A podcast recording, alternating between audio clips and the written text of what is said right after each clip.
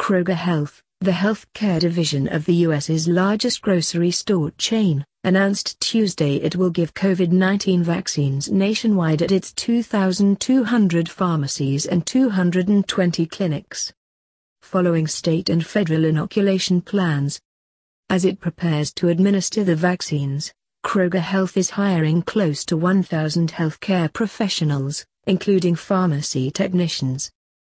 The company will also train existing associates on vaccination procedures.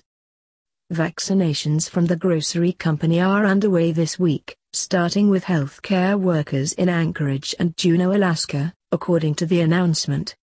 Which noted that the company is engaged in vaccination efforts for prioritized populations in several other geographies.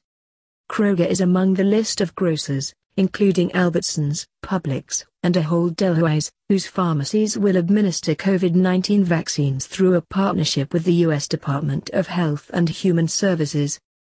Kroger Health has facilitated more than 250,000 COVID-19 tests since April and in October launched rapid antibody tests to help inform patients if they may have been previously infected with SARS-CoV-2, the virus that causes COVID-19.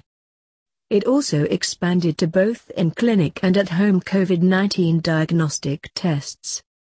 Kroger Health is hiring nearly 1,000 healthcare personnel, including pharmacy technicians, to support operations and the administration of the COVID-19 vaccine.